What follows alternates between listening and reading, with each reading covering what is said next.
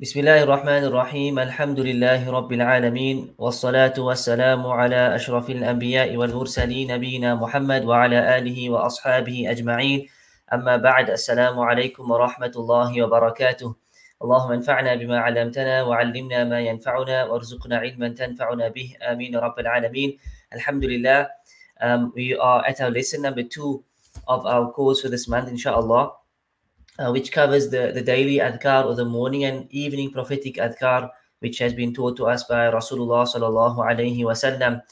Um, and in last week's lesson, we spoke about the importance and the virtue of these adhkar. Then we spoke about the timing that they, when they should be performed, and we of course spoke about the the methodology that one should try and follow when uh, reciting these adhkar on a daily basis. Walhamdulillahi rabbil alameen. Um, in tonight's session, which is lesson number two, we will be going through a list of these adhkar and looking at a brief commentary on each supplication so that when we recite these supplications, we recite them with a good understanding. Um, as we explained last week, that is the best way to perform dhikr, is to perform dhikr with the tongue and secondly with our hearts as well, meaning that our mind is present, that we are focusing on what we are saying and that we have a good understanding of what we are saying. And in that way, it will have a direct impact on our on our hearts and on our our our, our nafs and so forth bi'idnillahi ta'ala. So um, just before we get started in the links or sorry in the comments you will find links to the supplications that we will be going through the morning uh, adhkar and the evening adhkar in separate links. Um, we have managed to compile them alhamdulillah rabbil alameen. So we'll be going through those links and perhaps not in the same sequence but we will go through each of them inshallah ta'ala. So without further ado, we look at our first um, supplication, which is of course none other than Ayatul Kursi. Ayatul Kursi is part of our adhkar, our daily adhkar. And Rasulullah sallallahu alayhi wasallam, there's a hadith from Ubay bin Ka'b radiallahu anhu Firstly, that mentions that this is the best ayah in the entire Quran. Secondly, there's a hadith that mentions any person who recites this after every salah, then there's nothing that's stopping him from entering paradise except death. And then we have another hadith which mentions that whoever says the this ayah, Ayatul Kursi in the morning, then he will be protected from or against the jinn until the evening. And whoever says it in the evening, he will be protected until the morning from the jinn. And this was actually stated by the jinn. And the Sahabi who received this went to the Prophet ﷺ, informed him of this, and the Prophet ﷺ said that the evil one has spoken the truth. And in another hadith, also a similar narration of Abu Hurairah radiallahu anhu, the jinn said that Whoever says this before he sleeps, then there will be a guardian that stands watch over him throughout the night. So these are some of the ahadith that speaks about the virtue and the power of the surah. Afan of this ayah, of this verse of the Quran. So we go through the verse, we recite the verse firstly so that those who are maybe not familiar with the recitation can at least hear this recitation um, according to the correct way it should be recited bi ta'ala. الله لا إله إلا هو الحي القيوم لا تأخذه سنة ولا نوم له ما في السماوات وما في الأرض من ذا الذي يشفع عنده إلا بإذنه يعلم ما بين أيديهم وما خلفهم ولا يحيطون بشيء من علمه إلا بما شاء وسع كرسيه السماوات والأرض ولا يؤوده حفظهما وهو العلي العظيم. Allahu la ilaha illahu. Allah starts this ayah off by saying Allah. Yani, of course, referring to himself by his greatest name, according to many of the scholars. This is his greatest name. By which, if he was to be called upon by this name, Allah would respond. And this is his personal name. Yani, there is nobody that can take this name except him. And the name Allah, it means the one who is worshipped, the one who is loved and worshipped. This is what the name Allah means the one who is truly deserved of worship or the one who is worshipped. There is no ilah worthy of worship except Him. This is the meaning of our kalima. La ilaha illallah. In this ayah, we say Allah firstly. La ilaha illahu. There is none worthy of worship except Him. And this is the basic belief of all Muslims that we affirm that there is none worthy of our worship, of our servitude, except our Maker, except the one who created us. That's the one who's deserved of worship, the creator of every single thing. He is the one who's deserved of our worship.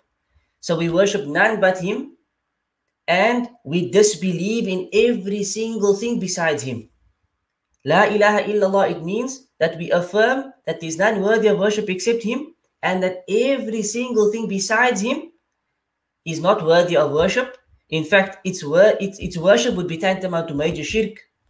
وَنَعُوذُ بِاللَّهِ هو الحي القيوم the ever living all sustaining these are two of Allah's again his most beautiful names every single name of Allah is a perfect beautiful name al-hayy he's the ever living so he has the attribute of life he's alive but his life is not like like our lives it's not like the life of creation which is limited we have a start and we have an end we become tired and weak. Whereas Allah subhanahu wa ta'ala, He has no beginning and no end. Perfect life.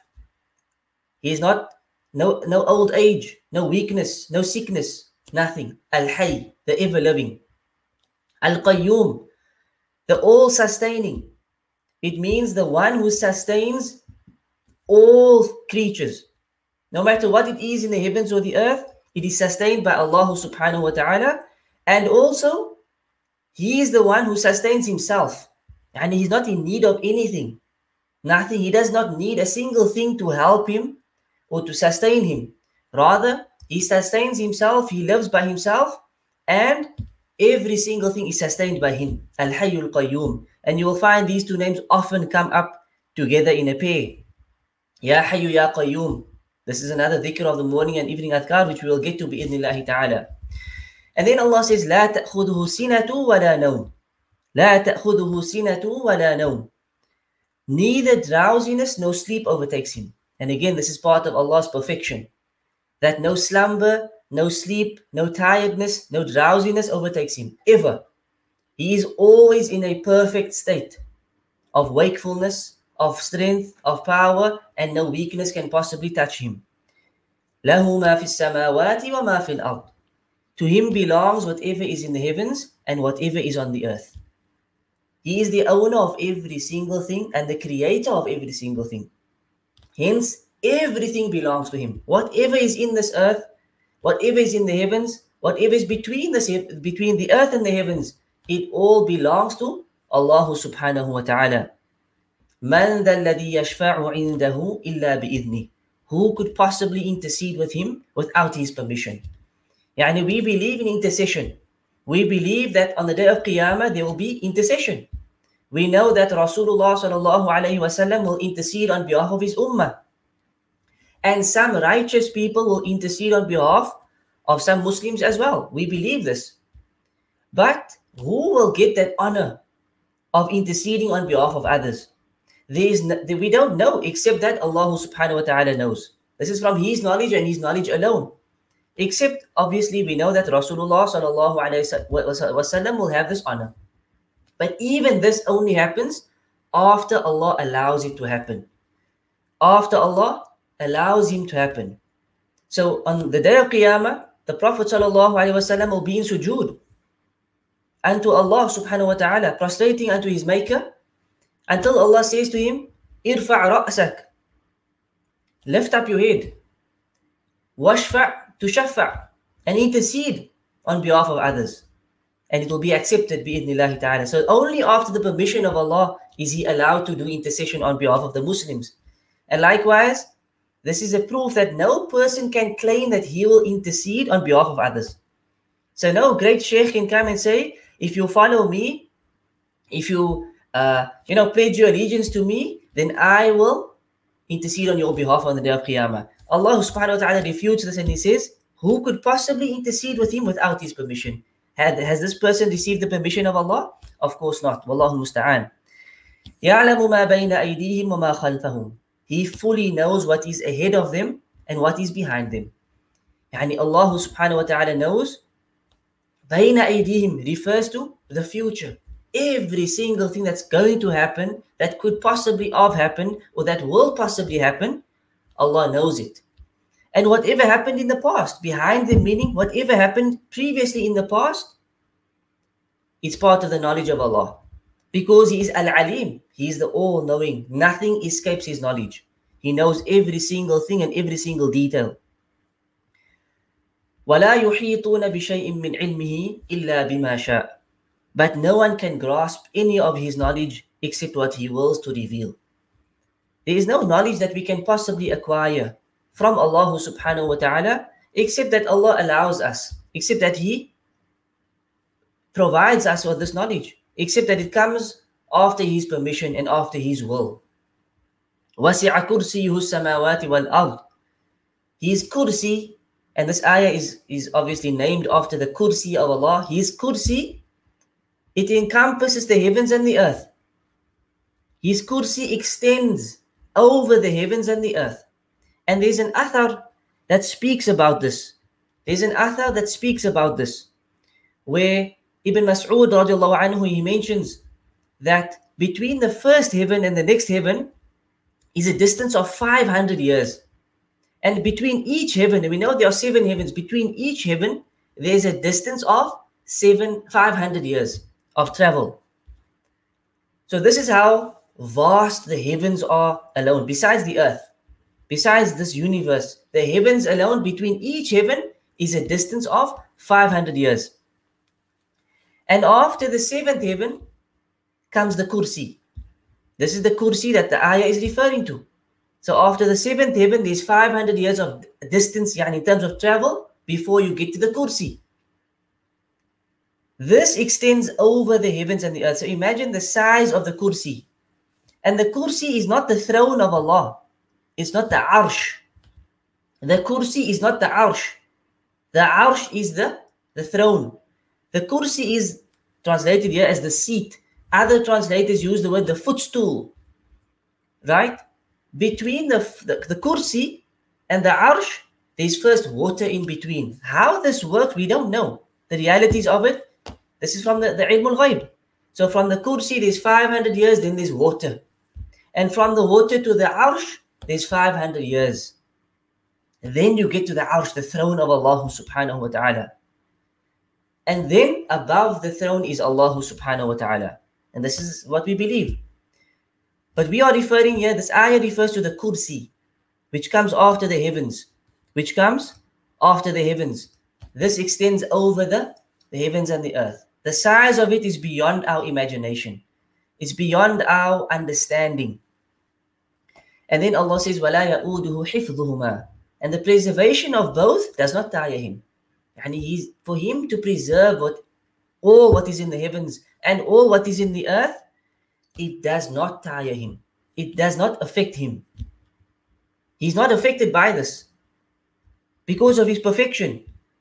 He's never affected by this. وَهُوَ الْعَلِيُّ الْعَظِيمُ For he is the most high, the greatest.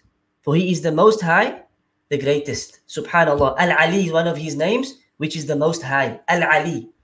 And as we just explained, number one, he's Ali because he is literally the highest, above, far above his creation and free from his creation, above his throne. He is also the most high in terms of his attributes. In terms of his perfection, he is far above every single thing. Al Ali. And he is Al Azim, the greatest and he's great in every single way in his essence, in his attributes, in his names, and also in his actions. So, this is a very brief commentary on this powerful ayah, the greatest ayah in the Quran, the greatest verse in the Quran, meaning uh, referring to, of course, to Ayatul Kursi. So, the hadith then says, or the, the benefit of reciting this every morning and every evening, the benefit is whoever recites it when he reaches the evening will be protected from the jinn until he reaches the morning and vice versa. Meaning whoever recites it in the morning will be protected from the jinn until he reaches the evening. And of course, whoever recites it after every prescribed salah, each fard salah, nothing will be standing between him and paradise except death.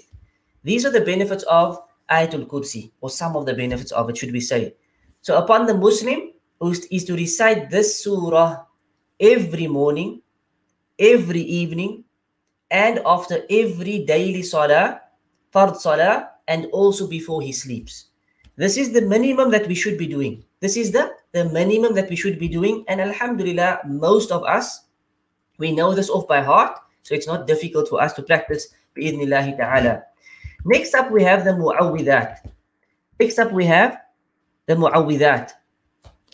The first of the mu'awwidat, the mu'awwidat refers to the chapters of protection, right? The chapters which are specifically known as the chapters of protection. And again, there are many virtues of the chapters of protection.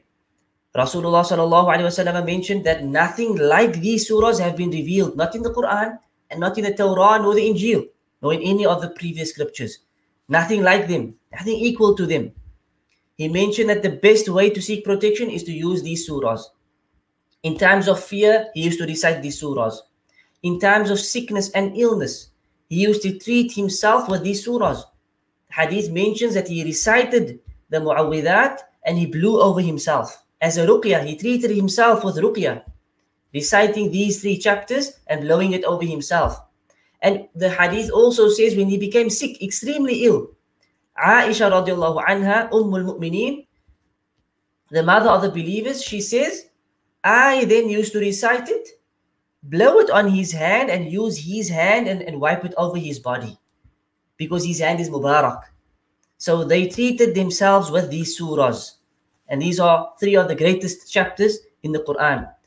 The first of them, of course, is Qul Allahu Ahad. And we say it's part of the Mu'awwidat because there are evidence um, to state this, inshallah. The first of them is the Surah Al Ikhlas, the, the Surah of sincerity, which is also known as Qul Allahu Ahad.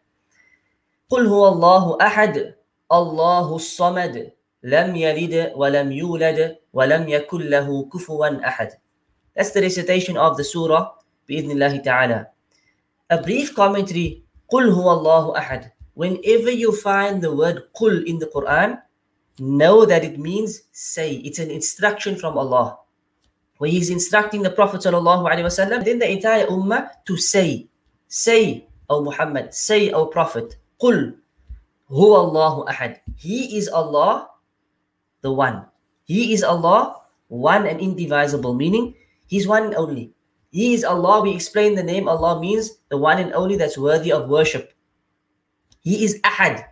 He is one. He is one. Allah, He is alone by Himself. He has no partner. He has no spouse. He has no offspring. He is one by himself. He is alone and he's perfect. Ahad. Allahu Samad. Allah, the sustainer, needed by all, or the independent master, or the self sufficient master. You know, different translations you'll find across the board for As-Samad. As-Samad means the one master, the Sayyid, who's perfect in his eminence, who is not in need of anything, whilst everything is in need of him. As-Samad means the one, the master, the perfect one who's not in need of anything. Yet every single thing is in need of him. Every single thing is in need of him. This is As-Samad. Needed by all. So he's the sustainer, yani, because everything is sustained by him.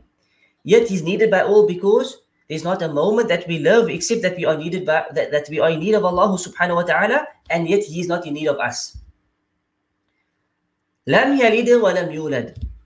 He has never had offspring, nor was he born. As we said, never had offspring. Yani, Allah has no children, not a son, not a daughter. And this, of course, is a refutation against, for example, the Nasara who said that Isa is the son of Allah and upon the Jews who said that Uzair is the son of Allah, and some of the mushrikun who said that the malaika are the daughters of Allah. Wa billah. Allah makes it very clear he has never had offspring. And he never will have offspring. Because he's, it's not befitting for him to have offspring. It's not befitting for someone or the being that's perfect, who has no start and no end, the maker and creator of every single thing, to have offspring. He's the God of all. Walam yulad. And he was not born. He was not born. As we said, he is al-hayy. He has no start and no end.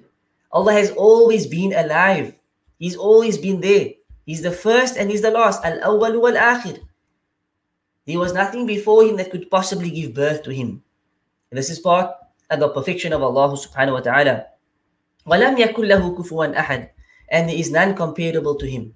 There is nothing like unto him. There's no equivalent unto him. Allah He is per- perfect in every single way and nothing can be likened to Him. Nothing can be compared to Him. As He says in another verse, there is nothing that's that's comparable unto Him. There's nothing that can be likened unto Him because He is perfect in His names. He is perfect in His attributes and He is perfect in His actions. This is Allah subhanahu wa ta'ala. And this is a powerful chapter of the Quran. A powerful chapter of the Quran, of which there are many, many virtues. But time does not allow us to go into all of these details. The next chapter, of course, is Surah Al-Falaq. بسم الله الرحمن الرحيم قل أعوذ برب الفلق من شر ما خلق ومن شر غاسق إذا وقب ومن شر النفاثات في العقد ومن شر حاسد إذا حسد Say, قل, say, O Prophet, I seek refuge in the Lord of daybreak. Al-Falaq refers to the morning time, the early hours of the morning. Allah is the Lord of daybreak. Min sharri ma khalaq. From the evil of whatever He has created. And again, this is general. It refers to any of the evil that's out there, which has been created from Allah subhanahu wa ta'ala, by Allah azza wa jal. So this refers to any potential evil that there may be. We are seeking refuge in Allah, the Lord of daybreak, from that whether it's from the jinn, whether it's from whatever it may be, from all evil. So this is now something general. Tayyib, something general, and all evil. And then Allah says, وَمِن شَرِّ غَاسِقٍ إِذَا وَقَبَ وَمِن شَرِّ غَاسِقٍ إِذَا وَقَبَ And from the evil of the night when it grows dark. From the evil of the night when it grows dark. And now we are moving into some specific things that we are seeking refuge in Allah subhanahu wa ta'ala from. So we see refuge from all evil in the general sense. Now we are looking at some specific things that we are seeking refuge in Allah subhanahu wa ta'ala from. Number one is from the night when it grows dark. Why from the night when it grows dark? What happens during the night? The hadith is a hadith that explains to us that when the night falls, Yani just at the time of Maghrib, you should keep your children inside. For the shayateen, they are now widespread. They come out at this time and they they spread out. And this is why, for example, this is the time of, of, of when, when they catch a lot of mischief, when they catch up with a lot of, of, of evil. And this is the time where the hadith says, keep your children inside. Keep them indoors at this time because of this, that the shayateen, they spread out. And also we know, besides the shayateen, even some insects and animals and so forth, as the scholars mentioned, even they come out during the, the night, depending where we are and so forth. وَمِن شَرِ النَّفَّاثَاتِ فِي الْعُقَدِ And from the evil of those witches casting spells by blowing into knots. Sihr, referring to sihr, black magic, or witchcraft and so forth. That we seek refuge in Allah subhanahu wa ta'ala from this. And wallahi, sihr is real. Many of us we we think or we used to think that sihr only happens in some you know remote regions, far out in the desert or far out in some lands where people are perhaps not as educated or you know. But wallahi, sihr happens in every single community. Sihr happens amongst the Muslims. Sihr is taking place, and those who are involved in the field of ruqya, they can tell you that they deal with people who are afflicted with sihr so much Wallahu musta'an. So this is of utmost importance that we actually turn to Allah subhanahu wa ta'ala and we seek refuge in Him from this. The blowers in knots. Yani this is one of the ways that they practice uh, sihr, witchcraft, is that they, for example, they get some DNA of the person, some hairs or some nails or some uh, any any DNA basically from the person, and they tie some knots with it. They use the hair, for example, to tie knots with some string, and they read some some spells and charms, and they blow on these things into the knots. This is one example of how they, they do sihr. There are different ways, and of course, for us to learn sihr is not permissible. It's it's a major sin. In fact, it's kufr. To practice and to learn sihr is, is an act of disbelief that we should obviously stay far away from. Um, so we are seeking refuge in Allah subhanahu wa ta'ala from that. And then we say, وَمِن شَرِّ حَاسِدٍ إِذَا حَسَدٍ And from the evil of the envier when they envy. Uh, from the envier when he envies. Um, seeking refuge in Allah now from hasad, from envy or jealousy or even evil eye, we could say, is part of this verse. And this again is something real.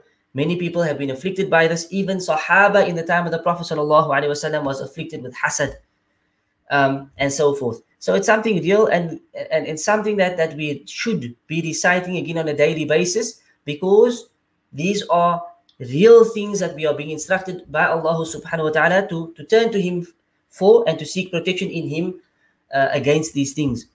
And so if you notice the surah, it starts off by seeking refuge from general evil and then it mentions specific things which are of utmost importance that we take care and that, that we are guarded against.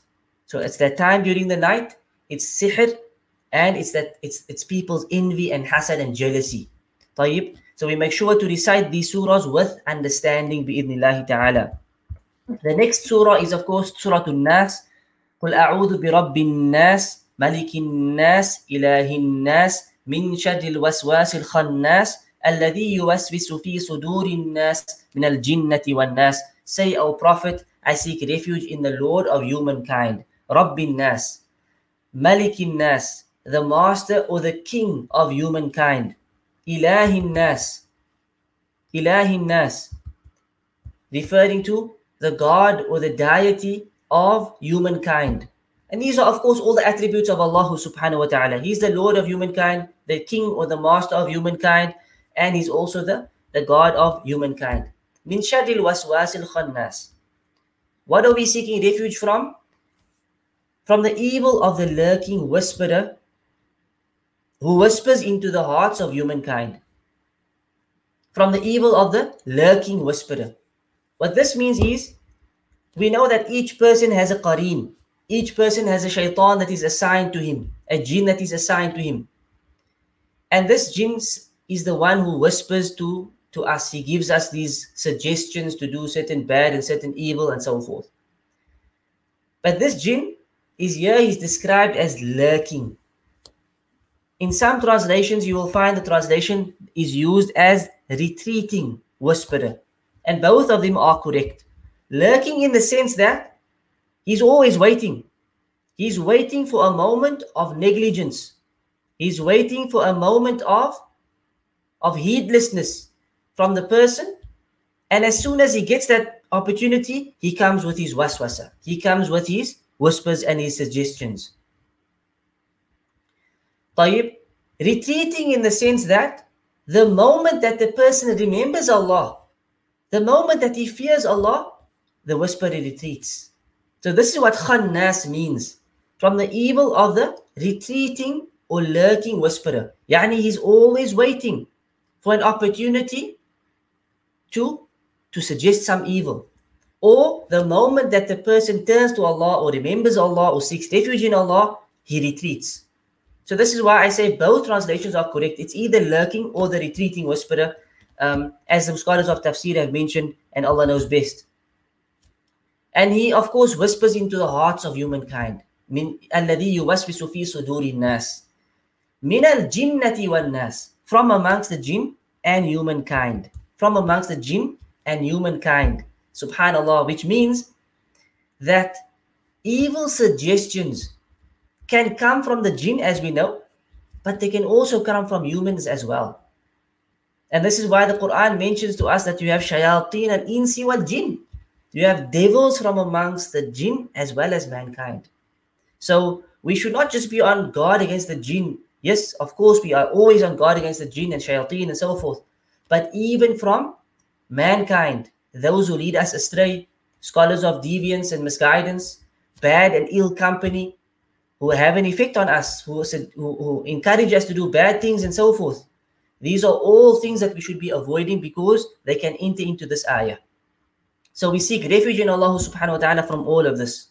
We turn to Him as there is no protector but Him. There is none that can protect us but Allah subhanahu wa ta'ala. So this is why in these surahs we constantly say قُلْ أَعُوذُ Who are we seeking refuge in? And we see all of the characteristics of Allah subhanahu wa ta'ala coming, for, uh, coming forth. So this is again a brief commentary on the three quls, right? Just like we did a brief commentary on Ayatul Kursi, alhamdulillah, this is a very brief summarized commentary on the three quls, which are, as we said, of the most powerful chapters of the entire Quran, especially when it comes to protection and seeking shifa um, and so forth. Um, Alhamdulillahi Rabbil Alameen. So the hadith mentions that we should recite these surahs, each surah, three times in the morning. Three times in the morning and three times in the evening. As we are talking specifically about the morning and evening adhkar, every morning we should be reciting each surah three times. قل هو الله أحد three times. قل أعوذ برب الفلق three times. قل أعوذ برب الناس three times each. Likewise in the evening. Whoever does that, the hadith says it will suffice this person, it will suffice him in all respects. It will suffice him in all respects. Yani it will take care of your needs, it will be enough for you, it will be enough as a protection for you, it will be enough to take care of your concerns and so forth. This is again a general statement from the Prophet sallallahu alaihi wasallam, and this is not something that's difficult to do. Again, it's not befitting for us to ignore these teachings of the Prophet sallallahu alaihi wasallam.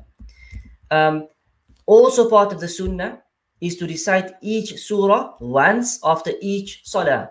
Once after each prayer, make sure you recite the three quls at least once also from the sunnah is to recite them three times before you sleep each so before you get into bed or as you're getting into bed make sure that you recite each one three times and actually the method is read the three quls قل والله أحد قل أعوذ برب الفلق قل أعوذ برب الناس blow into your hands and then wipe over your entire body and you do this three times this is what the Prophet ﷺ used to do before he slept as a means of protection so make sure we try to incorporate these sunnahs in our lives, ta'ala.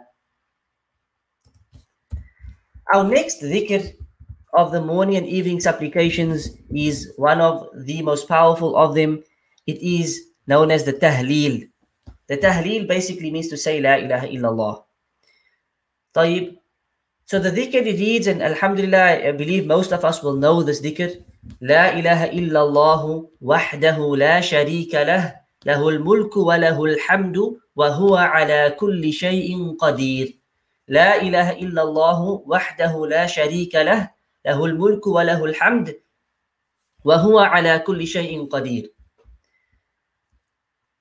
There is none worthy of worship except Allah. La ilaha illallah. As we explained it with Ayatul Kursi, we explained it very briefly again. La ilaha illallah means there is none worthy of worship except Allah. There is no ilah that's worthy of worthy of servitude except for Allah, which means I believe in nothing but Allah. I worship none but Allah. I disbelieve in all false gods, and I only worship Allah. This is a this is basically what uh, this kalima means of La ilaha illallah.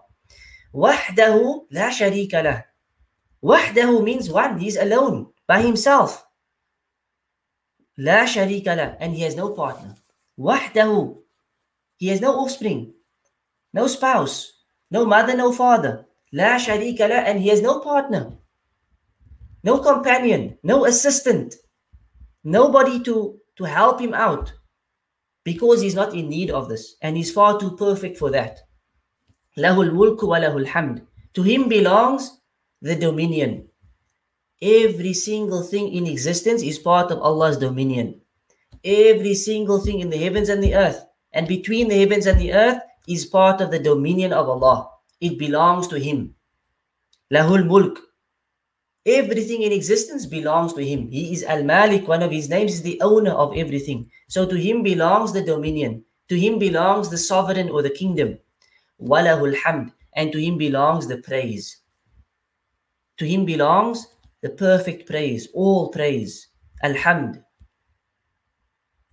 For firstly, because he's perfect, he's praiseworthy. Think of any person who's good at something. That person will be praised for his skill. He'll be praised for his abilities.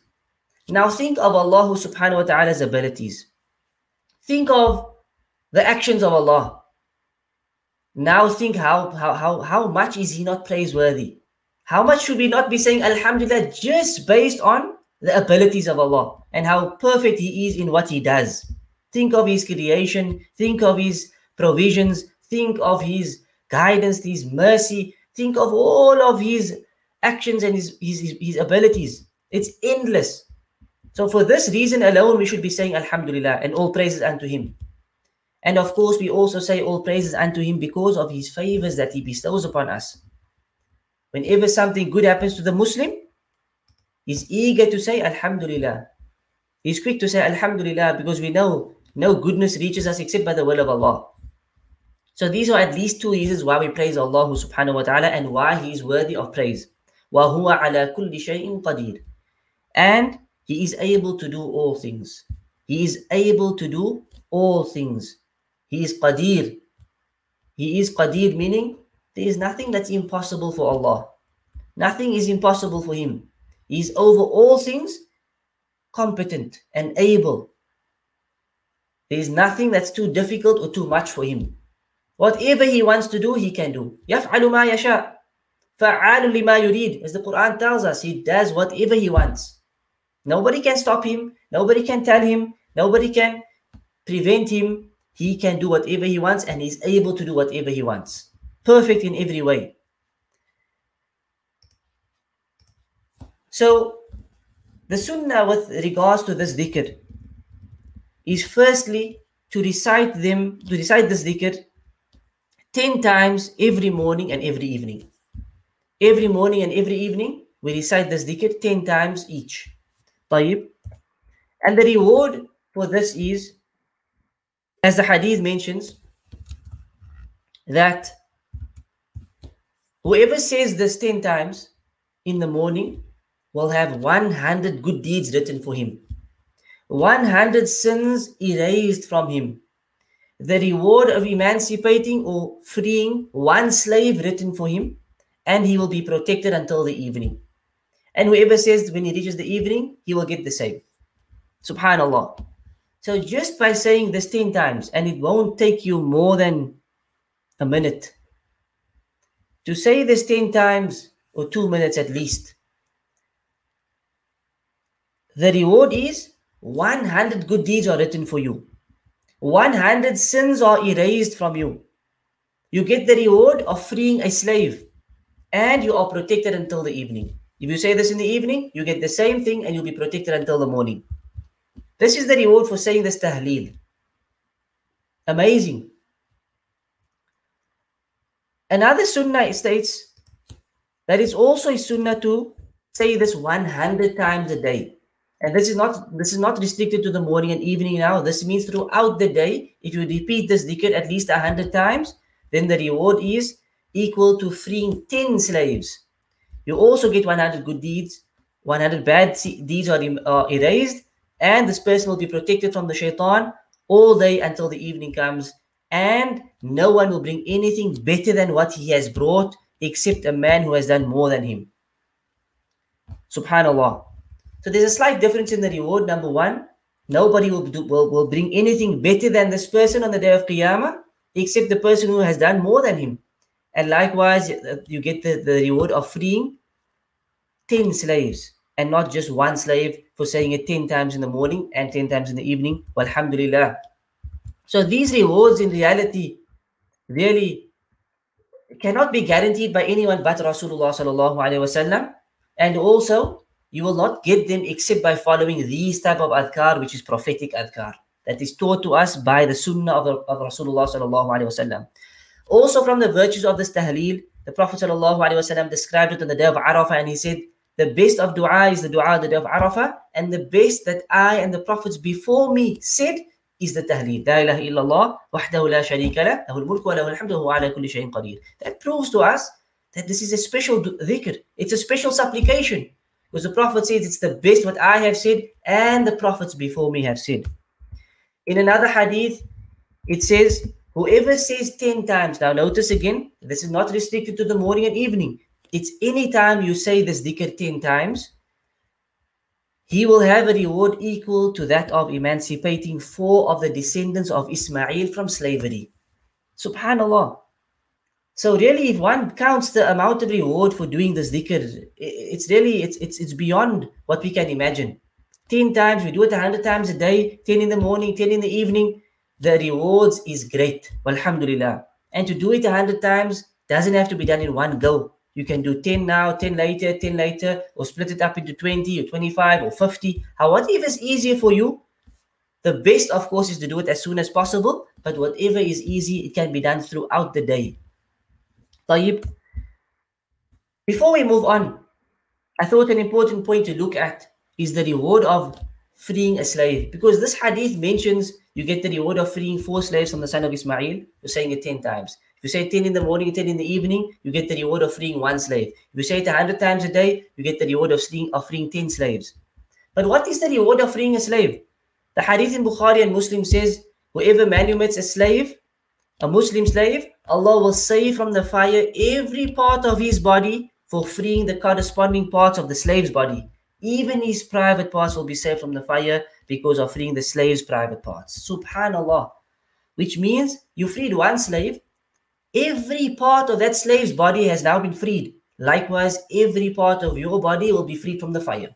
Even your private part is included in, the, in this. So here we are freeing one every morning, one every evening because we said it. Also, the four sons of Ismail from this, uh, also we get that reward. If we said it a hundred times, it's at least another 10 for the day. This is how much we are in, in reality freeing ourselves from the fire. In another hadith, the Prophet ﷺ says, Whoever assists a slave in acquiring his freedom, Allah will shade him in his shade on that day where there is no shade but his shade. Subhanallah. So this is one of the ways of, of acquiring the, the shade of Allah subhanahu wa ta'ala on the day of Qiyamah. So that is the dhikr, the tahleel. Tayyib, that is the tahleel. Um, we now move on to the next dhikr, which the Prophet ﷺ used to recite in the morning. It reads, أصبحنا وأصبح الملك لله والحمد لله لا إله إلا الله وحده لا شريك له له الملك وله الحمد وهو على كل شيء قدير. ربي أسألك خير ما في هذا اليوم وخير ما بعده وأعوذ بك من شر ما في هذا اليوم وشر ما بعده. رب أعوذ بك من الكسل وسوء الكبر. رب أعوذ بك من عذاب في النار وعذاب في القبر. طيب so that's the recitation of the of the dhikr. I will read it one more time with the transliteration. أصبحنا وأصبح الملك لله والحمد لله. لا إله إلا الله وحده لا شريك له. له الملك وله الحمد وهو على كل شيء قدير. رب أسألك خير ما في هذا اليوم وخير ما بعده وأعوذ بك من شر ما في هذا اليوم وشر ما بعده. رب أعوذ بك من الكسل وسوء الكبر. رب أعوذ بك من عذاب في النار وعذاب في القبر. That is the version that should be done in the morning, right? The version that should be done in the evening is slightly different because instead of saying asbahna, we'll say amsayna. It means that we reach the evening. Asbahna means we reach the morning. Instead of saying in this day, we'll say in this night. Hada al we said for day. Hadhi layla, we'll say for the night. So just to read the evening version, amsayna wa amsal mulku lillah walhamdulillah la ilaha illallah wahdahu la sharika lah له الملك وله الحمد وهو على كل شيء قدير. رب أسألك خير ما في هذه الليلة وخير ما بعدها وأعوذ بك من شر ما في هذه الليلة وشر ما بعدها. رب أعوذ بك من الكسل وسوء الكبر. رب أعوذ بك من عذاب في النار وعذاب في القبر. طيب. So we look at the translation. And a brief explanation of this dhikr. And wallahi, it's a beautiful, powerful dhikr. The hadith says amsayna or asbahna. it means we have reached the morning or we entered upon the morning. And so too, the whole kingdom of Allah has entered upon the morning or the evening, depending on when you say it, of course. So, firstly, we acknowledge that we've reached the morning or the evening due to Allah subhanahu wa ta'ala. And likewise, the whole kingdom, mulkulillah, everything in existence in the dominion of Allah, reached the morning or the evening only because of the will of Allah and the mercy of Allah. So this is how we start the morning and evening, realizing that it's only because of Allah subhanahu wa ta'ala that we've reached. So we have to be grateful. We have to show our gratitude and we have to praise Allah subhanahu wa ta'ala and glorify Him, glorify Him appropriately. And then we say, Alhamdulillah, all praises for Allah. As we said, he is now deserved of our praise. لا إله إلا الله وحده لا شريك له له الملك وله الحمد وهو على كل شيء قدير We just explained the meaning of this tahleel. Okay? ربي أسألك خير ما في هذا اليوم وهذه الليلة وخير ما بعده وخير ما بعده بعدها. My Lord, I ask you for the good that is in this day or night and the good that will come after it. وأعوذ بك من شر ما في هذا اليوم وشر ما بعده. And I seek refuge in you from the evil in this day or night and the evil that will come after it. Again, now we moving on to a dua. Now we turn to Allah subhanahu wa ta'ala and we're making dua. Oh my Lord, I ask you for anything of the good that has been written, that has been decreed. For any of the slaves out there, I ask you for that good as well in this day. And what comes after this day, or this night, and what comes after this night. Meaning, we could say what comes after the day is the night or the following day. And what comes uh, what oft comes after the, the night is the following day, or we can say it's the following night. So we are asking Allah subhanahu wa ta'ala for the best, for the best that He has decreed, that He has written for any of His slaves, we are asking Allah subhanahu wa ta'ala for goodness in this day and in this night and what comes after it. And then we are seeking refuge in Him from any evil that will happen in this day or night and what comes after it. Any evil that, that is decreed to happen, that's written to happen, whether it's for us or anybody out there, that Allah protects us from it. This is a powerful general dua that is asking Allah for all goodness and protection against all evil. Rabbi, أعوذ بك من الكسل. My Lord, I seek refuge in you from laziness. Subhanallah, and how many of us don't have the problem of being lazy when it comes to our ibadat, when it comes to fulfilling our rights and our obligations with the rights of Allah subhanahu wa ta'ala and the rights of others and our responsibilities. How many of us are not deprived of so much good just because of our laziness, seeking knowledge, reading the Quran, tahajjud, and so forth. It's only because of our laziness. So here's a dhikr that we make morning and evening that we are asking Allah to protect us against laziness. Because laziness leads to inability. And that eventually leads to other issues like depression, like grief, like anxiety, because the person becomes idle and he gets kept away from so much good and so forth. Wasu il kibar and the hardships of old age. We are asking Allah to protect us against the hardships of old age. Because if we live long enough and we become old, we want to become old in a good way, in a healthy way, in a strong way, and not in a bad way or in a way that we become a burden on others.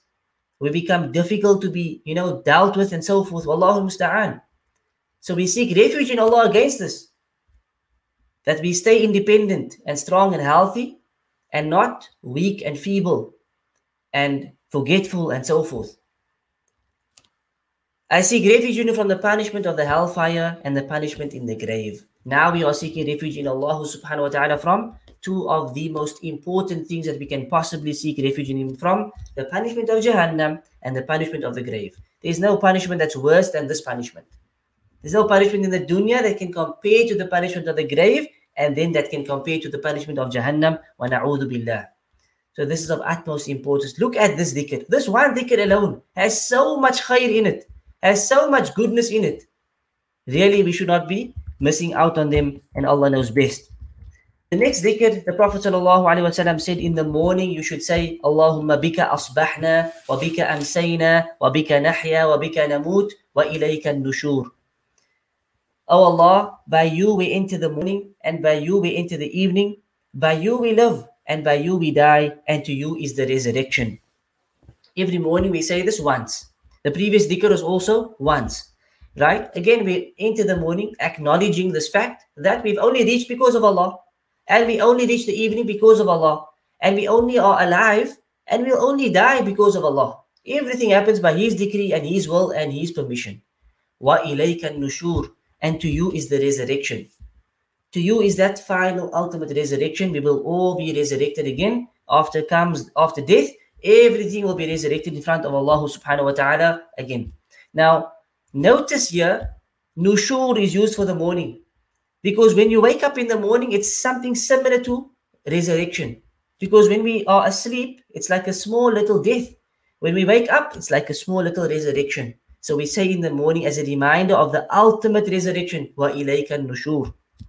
In the evening, it's slightly different. Allahumma bika amsayna wa bika asbahna. Wa bika nahya wa bika namut wa ilayka al-masir. Oh Allah, by you we enter the evening and by you we enter the morning. By you we live and by you we die, and to you is the final return.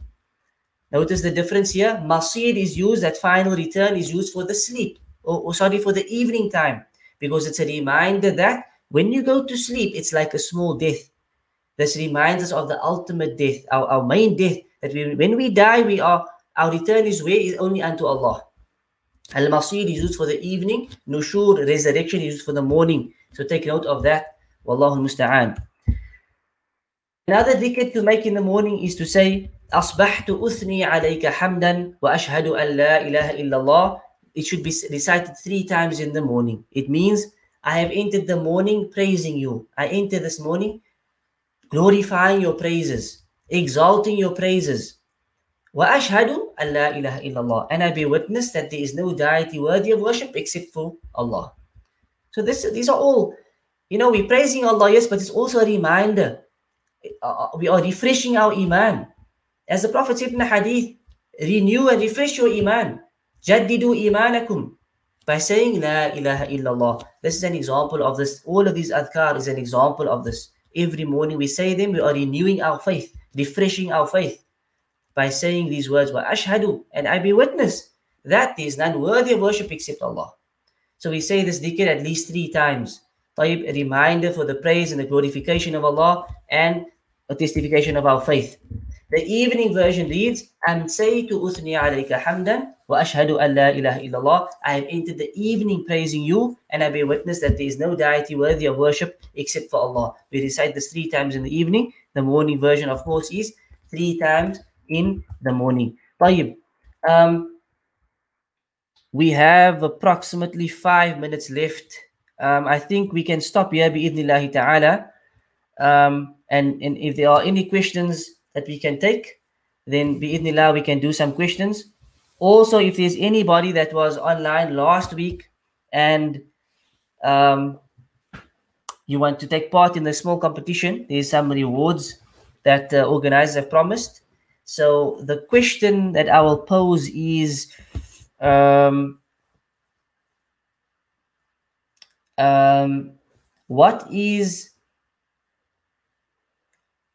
or we think of something a bit more tricky um, is there any sequence that should be followed when following or when reciting these adhkar are there any specific is there any specific sequence that should be followed when uh, reciting the list of these adhkar طيب, let me look at the questions if there are any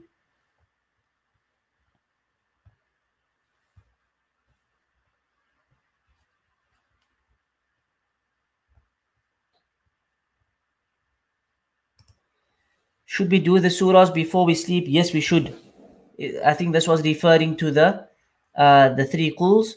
Then the answer is yes, as I did explain that it should be done each one three times, and you should blow over your into your hands and wipe it over your body and so forth.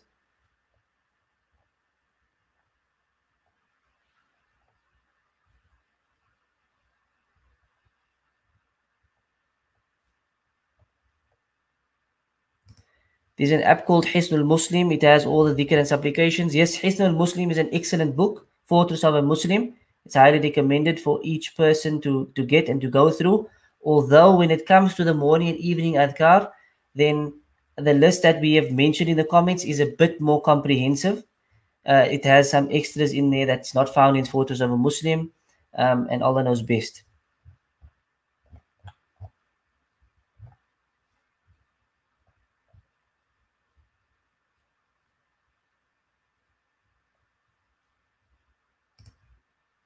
Odd numbers. What does this refer to? I'm not sure what odd numbers refers to. Is this referring to my question? If it is, then the, that's not the correct answer. Any other questions?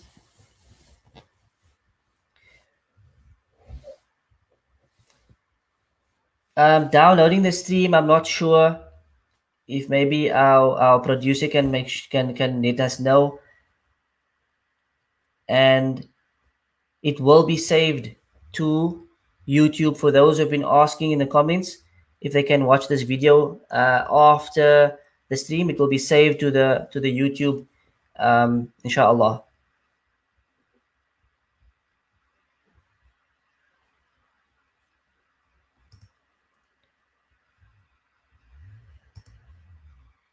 Uh, more of these events. This lesson happens on a Tuesday night, every Tuesday night at one at 12 a.m. UK time. So every Tuesday night for the for just for the month of Ramadan, we'll cover the, this course on the, the morning and evening adhkar, inshallah.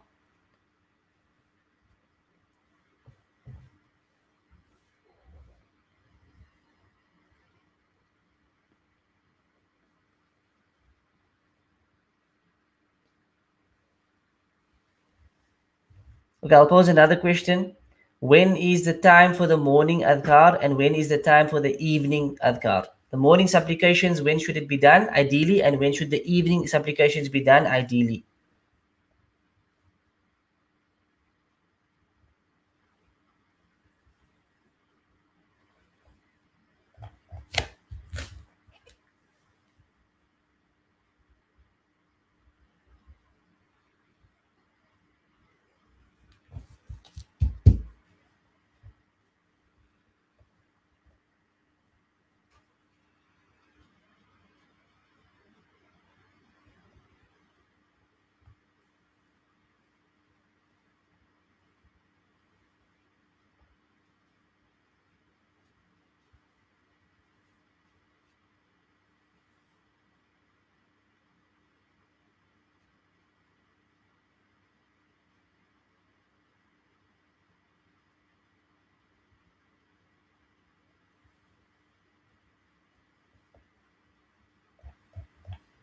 طيب any uh, questions anybody to answer the question there's a there's a, a, a reward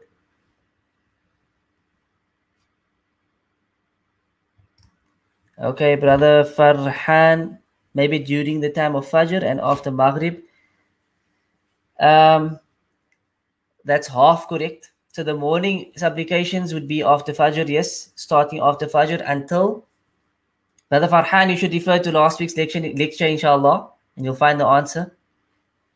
Anybody else? we got one minute left, or 30 seconds left.